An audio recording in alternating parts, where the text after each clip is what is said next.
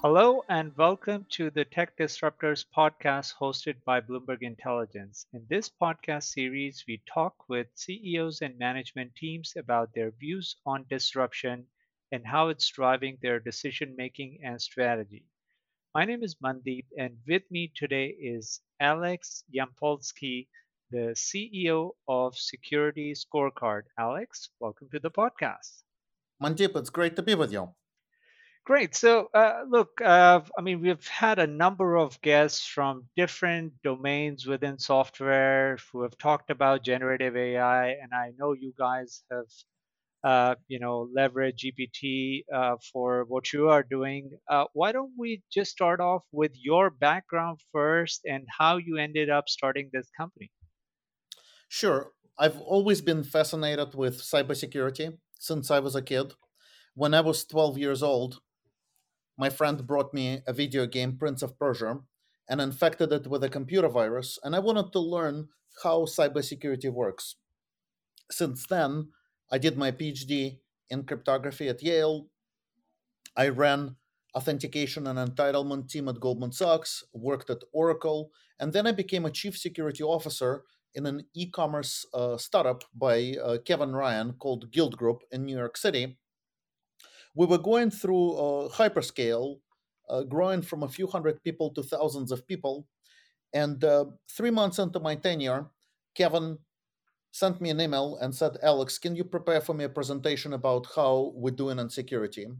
I came into his office and I started sharing the slides about the different risk programs I'm putting in place, the people I'm hiring.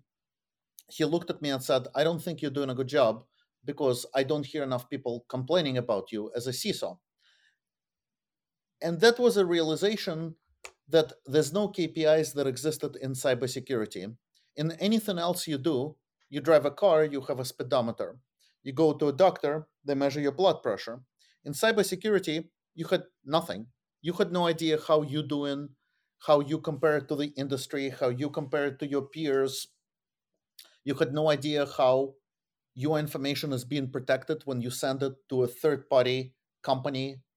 And these days, we're all interconnected to each other. So the idea I had together with my business partner, Sam Kasume, in 2014, why can't there be security ratings, just like you have credit scores by S&P, why can't there be security scores to measure cybersecurity?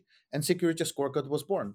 Great. So looks like a very novel concept, and you've been in existence for a while. Tell us how you made that pivot to using GPT-4 in what you are doing, and what has it brought to the table? Sure, 100%. Well, we're collecting the data over the past 9 years. We scan every single company in the world, and we measure different type of signals indicating good or bad security hygiene. And by sitting on 9 years of data, we've actually backtested our models, and we've demonstrated that the companies to whom we give a bad rating, like a DONF, are almost 8 times more likely to be breached than companies with a good score. So Security Scorecard led the industry by being the first security rating solution to integrate with GPT system. And we introduced a powerful global search using natural language that allows CISOs and practitioners to now ask questions and gain a deep understanding of their cyber exposure and security vulnerabilities. So you could ask specific questions like, identify my 10 lowest rated business partners, or reveal critical vendors breached in the past year. And those queries yield actionable results for rapid risk assessment. And so I think the power of GPT and this AI search is that now you have an easier way to communicate with a system with huge quantities of data. Now you can look for this needle in a haystack much faster. Got it. So maybe, just to draw a comparison with something like a SIEM, which most of the people who cover the cybersecurity industry understand that's a segment that has been around for a long time. It's a point product, but almost everyone uses SIEM. So Security Scorecard is not a SIEM solution. This is a different type of search that you are providing. Yes, SIEM aggregates the data from different type of systems like Splunk, what Security Scorecard does is we collect our own data indicating resilience of companies, and then we give you a score representing the company's likelihood to suffer a data breach. So this layer of search is actually on top of our own data lake, on top of a data that we gather, and on top of our ratings that we provide. Got it. So in that case, who are your customers? Like, are we talking about large enterprises who use your product? Like, who is your target customer? Sure. Well, we have over 2,600 customers across 46 different countries.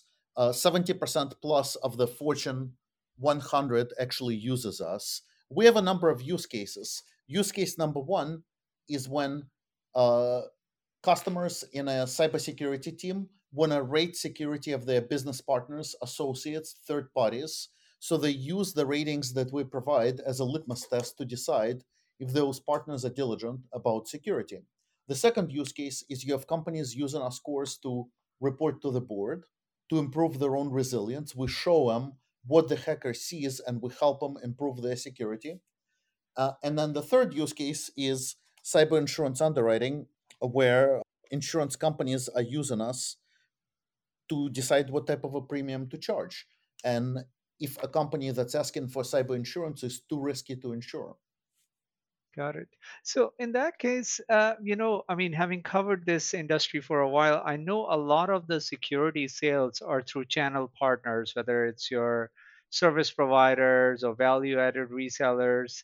I mean, are those guys using your product to evaluate what solution they want to offer to their customers? Or as you explained, you are more, targeting the companies who are using these scorecard metrics for their internal analysis? Well, we're 100% channel company. So from the inception, we worked with many top channel partners like Optiv, GuidePoint, and various other channel partners who offer us not just our solution and ratings, but they also offer a set of services, how to improve your resilience, how to report to the board, how to build a third-party risk management program. So the end customers really are banks, financial services companies, healthcare, technology, retailers, and really we have both very large companies and small companies using us. So it's really a one-size-fits-all. And we work with a variety of channel partners and resellers to offer a solution and to layer a set of services on top of it. Got it. So in terms of the scorecard, are you evaluating the efficacy of different products? And cybersecurity is one market which is extremely fragmented. There is a new vector that, comes to the scene every 6 to 12 months. Every attack has got its own set of nuances. And I'm curious, like, how do you, one, track all these vectors? And then in terms of measuring efficacy, can you standardize this? Or does your scorecard has to evolve because, the way KPIs can be measured, I guess the units of that keeps changing? Sure. Well, we published our algorithm. If you go to trustsecurity.scorecard.com, we actually published the algorithm. What we do is we built a technology to gather signals all over the internet across a variety of security categories in application security, endpoint security, patching, dark web data. And we correlate likelihood of a company to be breached according to those signals. We've tested a model and we actually collaborated with Marsh McLennan, who has published a study together with us showing that the scores are 7.7 times higher likelihood for poorly rated companies to have a data breach than for companies that are rated well. All the issues, all the scores that we provide are actually mapped to open standards. So we map our scores and issues to MITRE, to NIST frameworks, to ISO. So the actual issues and the scores we provide are mapped to industry standards, and we publish everything we do as well as the accuracy rates. Transparency is very, very important to us as a business principle. Got it. So just for the sake of example, and I mean, you can tell me if, that's not the right way to think about it. A company like Microsoft, they have a number of outdated patches or, vulnerabilities to their legacy software, which is the cause for a lot of these breaches, or at least it's one of the sort of the vectors that gets used a lot of times by these hackers. At the same time, they are one of the largest security provider. I mean, some claim they have a $15 to $20 billion security business. So how would you evaluate someone like Microsoft through your scorecard? Microsoft has a lot of great cybersecurity products, and it's the most successful technology company in the world. As a matter of fact, we actually partnered with Microsoft. We are collaborating with them to integrate our signals into the Copilot environment, where they use ChatGPT and expose all kinds of different signals for SOC analysts. I think that whenever you evaluate security of any company, whether it's Microsoft or Amazon or any other company, there's a lot of nuances. You need to understand what's a business case, what's the business impact of a relationship. And then I think you don't want to look at the entire company. You want to look at a specific use case, perhaps a subsidiary or specific solution that you use within a company. And I think all these nuances need to factor in into a decision of whether you accept risk, transfer risk, or mitigate risk. But Microsoft has a lot of great security products, so they're definitely leading the way in the security industry in many ways. But at the same time, just like in any software, attackers go after software and vulnerabilities. And it's interesting that a lot of the time, the patches are actually readily available. A lot of the time, companies like Cisco, Microsoft, and various others, they publish the patches, but the companies take too long to adopt them. They actually, like we measured the adoption rate, and sometimes companies take up to a year to update their systems. And attackers take advantage of that opportunity, and they go after the companies that are unpatched, not because the patches are not available, just because the companies took too slow to apply it within the environment. In fact, that's a perfect segue into something that comes up in a lot of my conversations with companies and industry participants is this issue of training. Whether it's employee clicking on a phishing email or companies being slow to apply patches.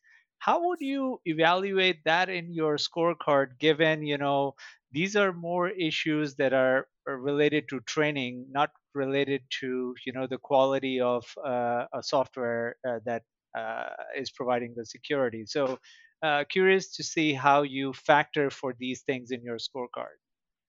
Sure. Well, the people are always the weakest link because no computer system in the world operates without human interference. So the easiest way to break into a company is through phishing and social engineering.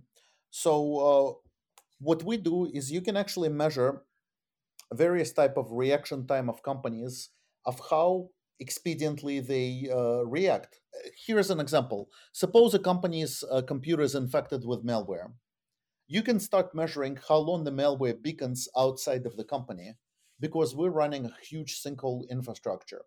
And let's say everybody's computer, it takes 3 days for people to remediate a malware infection, just hypothetically speaking. But your company takes 1.5 days until the signal stops beaconing. That means you're twice as fast.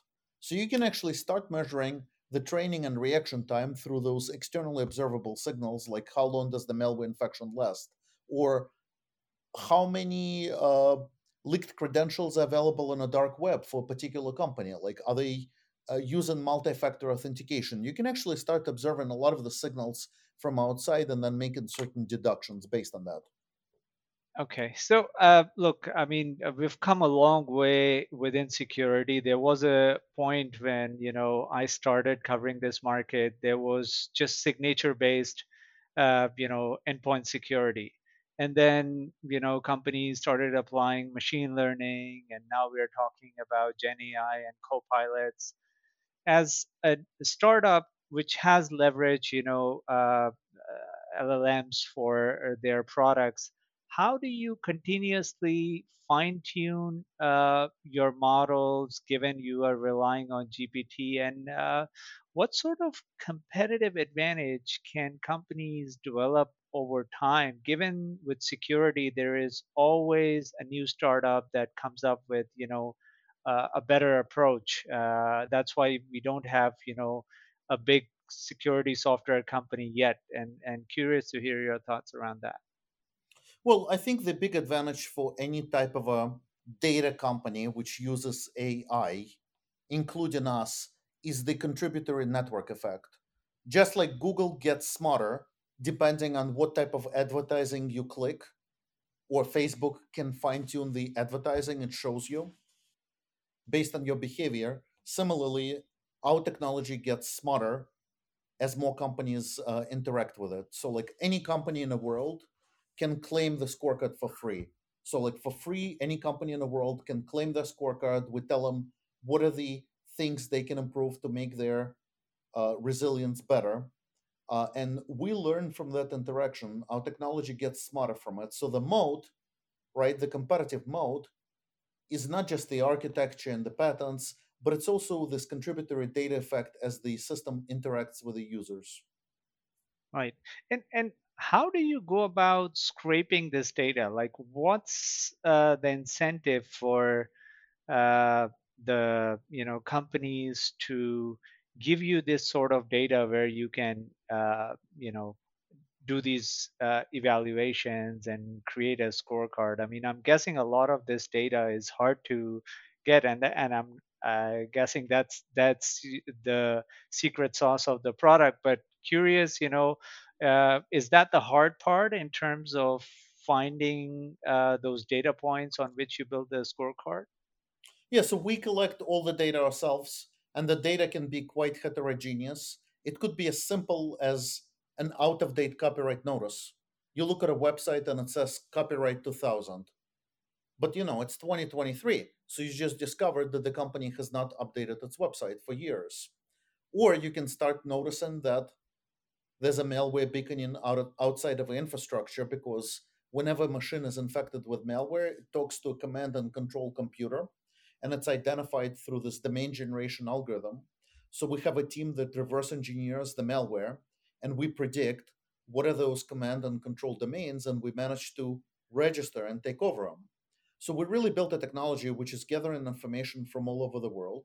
So what are the challenges? The challenges obviously scale. Every single day, we collect billions of signals. You're talking about petabytes of data historically. So you need to process the data at scale. Then number two, whenever you have a data going into a score, you need to make sure that the data is accurate, normalized, clean, because, for example, if you're trying to gather information about machines in China and you do it from outside, you're going to get a very sparse representation. So you need to gather it from multiple geographic locations and correlate those signals. So you got to make sure the data is objective, trusted, clean. You got to scale your systems. So there's a lot of interesting nuances associated with doing it at the scale that we do. And is this log data, or this is different type of data that you are collecting around, I guess, how different companies are running their infrastructure? It's externally observable data that indicates to you resilience of companies. For example, let's say you walk in a neighborhood and you see that there's a building with graffiti on a wall and a window broken. You can deduce that maybe the owner is out of town or the building is not in good shape. It turns out there's all kinds of signals that you can also pick up for companies from outside, indicating the company's cyber resilience. Okay, that makes sense. So clearly, now I can see why this can be very powerful, because you obviously are tracking this over time, and the scorecard concept is something that gets better over time as I guess you collect more data. So that makes perfect sense. Are there any other companies that had this idea, or even if they were late to this, have started doing this on the internet? Yeah, sure. I mean, there's competitors in a space, and I think it's a great signal, because I think competition drives excellence and innovation. I do anticipate security ratings space to be similar to credit rating space, where you have, you know, Moody's, S&P, and a couple of other credit rating agencies, but you're not going to have 10 or 20. We are the leader in a space. We have the strongest technology. We differentiate through breadth and depth of data that we collect. We have a robust marketplace with hundreds of integrations. We differentiate through our robust marketplace of workflow automations, the breadth and depth of data that we collect.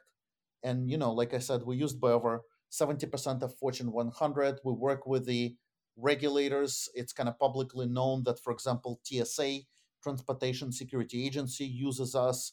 New York Department of Financial Services uses us. Actually, interestingly, as a matter of fact, Anne Neuberger, who is a deputy national security advisor in the White House, she mentioned recently that she thinks that she envisions a future where companies and businesses need to have letter grade scores for cybersecurity. So it's interesting that this was also mentioned by the White House. Got it. And I guess in terms of how you are running your own infrastructure, clearly you are, dealing with large amounts of data. Are you doing this on a public cloud?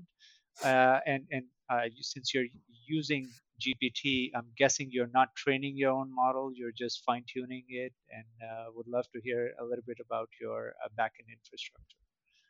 So we collect the data. So the data collection itself happens from multiple data centers all over the world, and we are running our own infrastructure for collecting the data. Then once the data is collected in a raw form, it is shipped to Amazon EC2. And so we're using Amazon to crunch, process the data, and serve it in a user interface. And then, given that we have customers all over the world, there's also data residency, right? Like, so in situations where customers upload some type of internal or private information, there's also data residency where we may store the data only in Europe or only in US. But most of the data analytics and UI is done in Amazon EC2, and then the data collection will run our own infrastructure. So one question that just came to my mind was, I mean, as a consumer of the scorecards, you look at this scorecard once and you probably don't need to look at it again for another 6 months. Is that how your customers use it? Because there isn't like an everyday dashboard that you want to look at in this case. I mean, I feel like these things, even though you're on the behind the scenes, you are doing the work on a daily basis to curate these metrics and the scorecard. But from a customer's perspective, it's like, yeah, I needed it once, but then I'm not going to look at it for another 6 months. Is that the right way to think about it?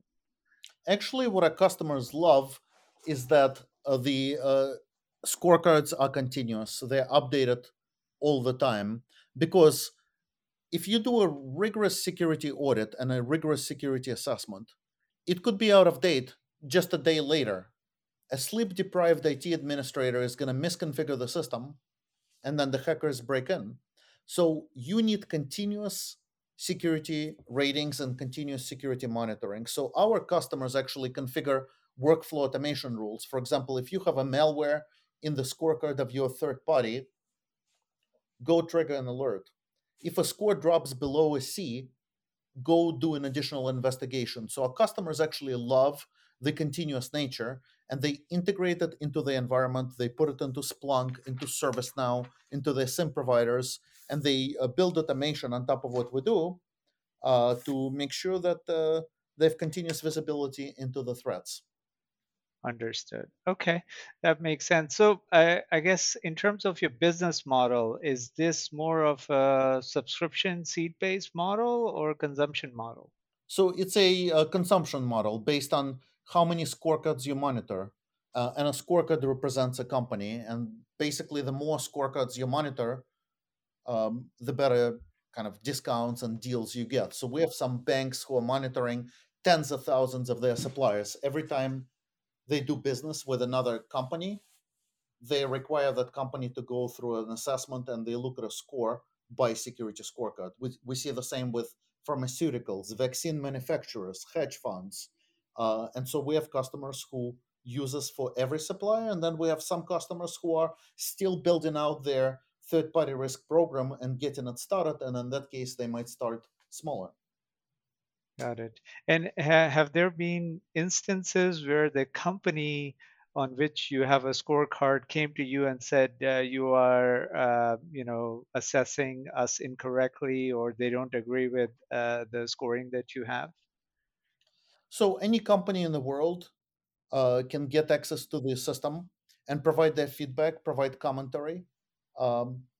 Any company can dispute a score, can have edit and commentary capabilities. So yes, we have situations where an assessed company might come and say, hey, I don't agree with it, or here's an additional information or maybe compensating control that I have that makes us safe.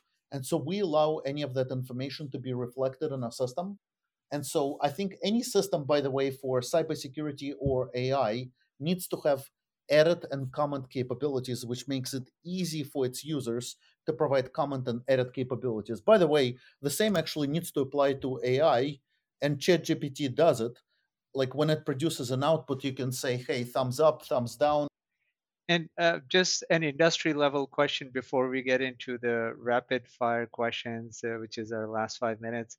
How do you think, the security space is going to evolve, given we've got a lot of legacy products? And, what do you think the customers will feel compelled to replace quickly as a result of your technology, as a result of the fact that now we have data to accurately measure the efficacy of these products?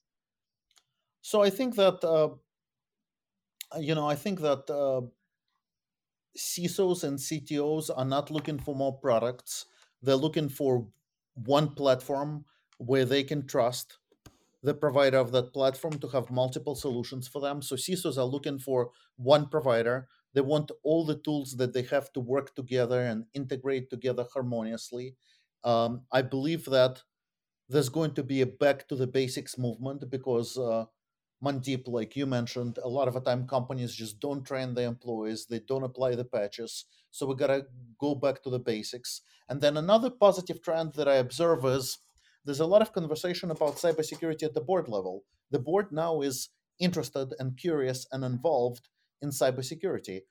4 or 5 years ago, it wasn't really the case. Now, the board members are getting educated on cybersecurity risks and ransomware and ways to mitigate it. So that's a positive development. Got it. Okay, let's jump into these rapid fire questions. You can keep your answers brief. We'll try to cover, different topics and hopefully, you'll get a chance to comment on different aspects that we try to cover on these podcasts. Mm-hmm. So how long do you think the elevated cybersecurity spending is going to last? I think it's not going to go away anytime soon, but I think companies are going to become smarter. 80% of a budget right now is spent on reactive technologies that don't stop the threats, and only 20% is spent on proactive. I think we're going to see the budget shift more towards the reactive, more away from reactive to proactive spend. But the spend is not going away. It's going to continue to increase in cybersecurity. What is one technology or trend you are most excited about over the next 2 years? I'm really excited about the rise of specialized language models in cybersecurity. I think we're going to see not the large language models, but the small language models. ChatGPT and LLM, they train on huge data sets. We're going to actually take smaller language models and train it on only cybersecurity data to help the security teams distill mountains of data into a couple of actionable insights. I also think there's going to be a rise of hyper automation, a lot of automation, but in a much more clever way, where instead of showing you lots of insights, you're going to try to blend security and the business together. So those are the two things I'm really excited about. And this real-time data training will be the secret weapon empowering security teams to adapt swiftly to the new threat landscape. Great. Training versus inference, what do you think would be bigger within the application of generative AI in cybersecurity? I think inference is going to be bigger because 10 years ago, we used to have not enough data.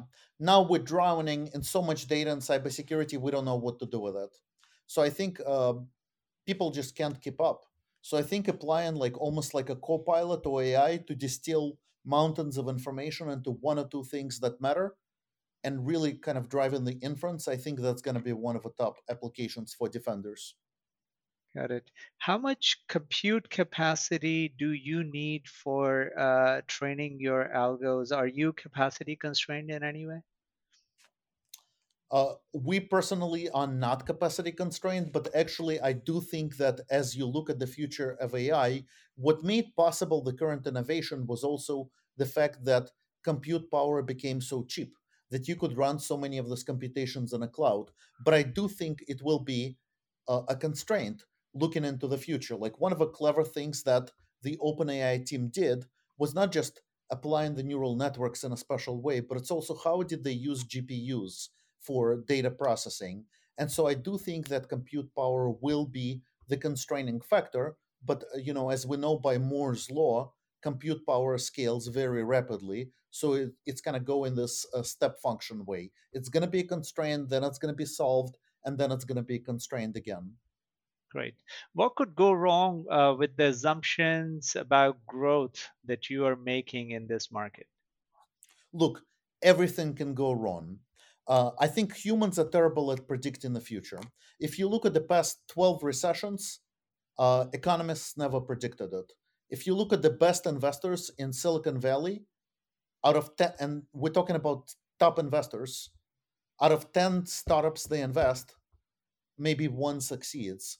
So I think predicting a future is really, really hard because if you knew ahead of time what's a good idea, what's a bad idea, then you would have focused on a good idea already. So I think what a lot of people miss is that you need to do a lot of cheap, quick experimentation and try things in increment and then not be afraid to pivot. So I think predicting ideas and assumptions is a hard thing. I think instead we need to focus on what are the biggest pain points? What would people pay the money for? What are the biggest problems that exist? And by solving the big problems, that's how you scale businesses, not by trying to predict what's going to happen in technology tomorrow or 6 months later. Great.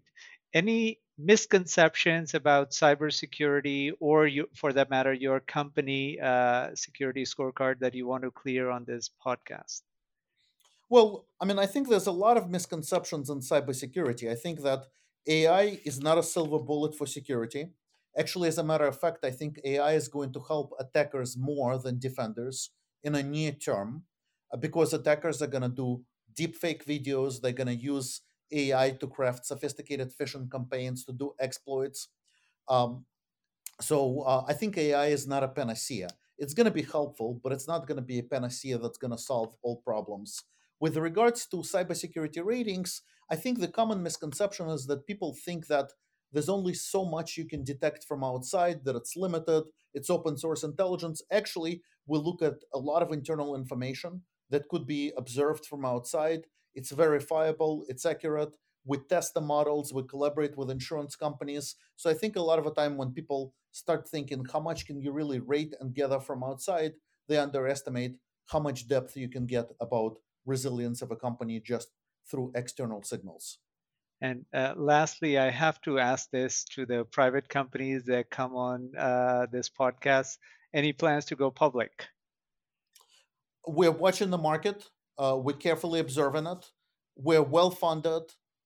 We are cash flow positive this quarter. We're continuing the rapid growth and customer adoption. So we're just focused on building the best product for the industry and deeply listening to our customer needs.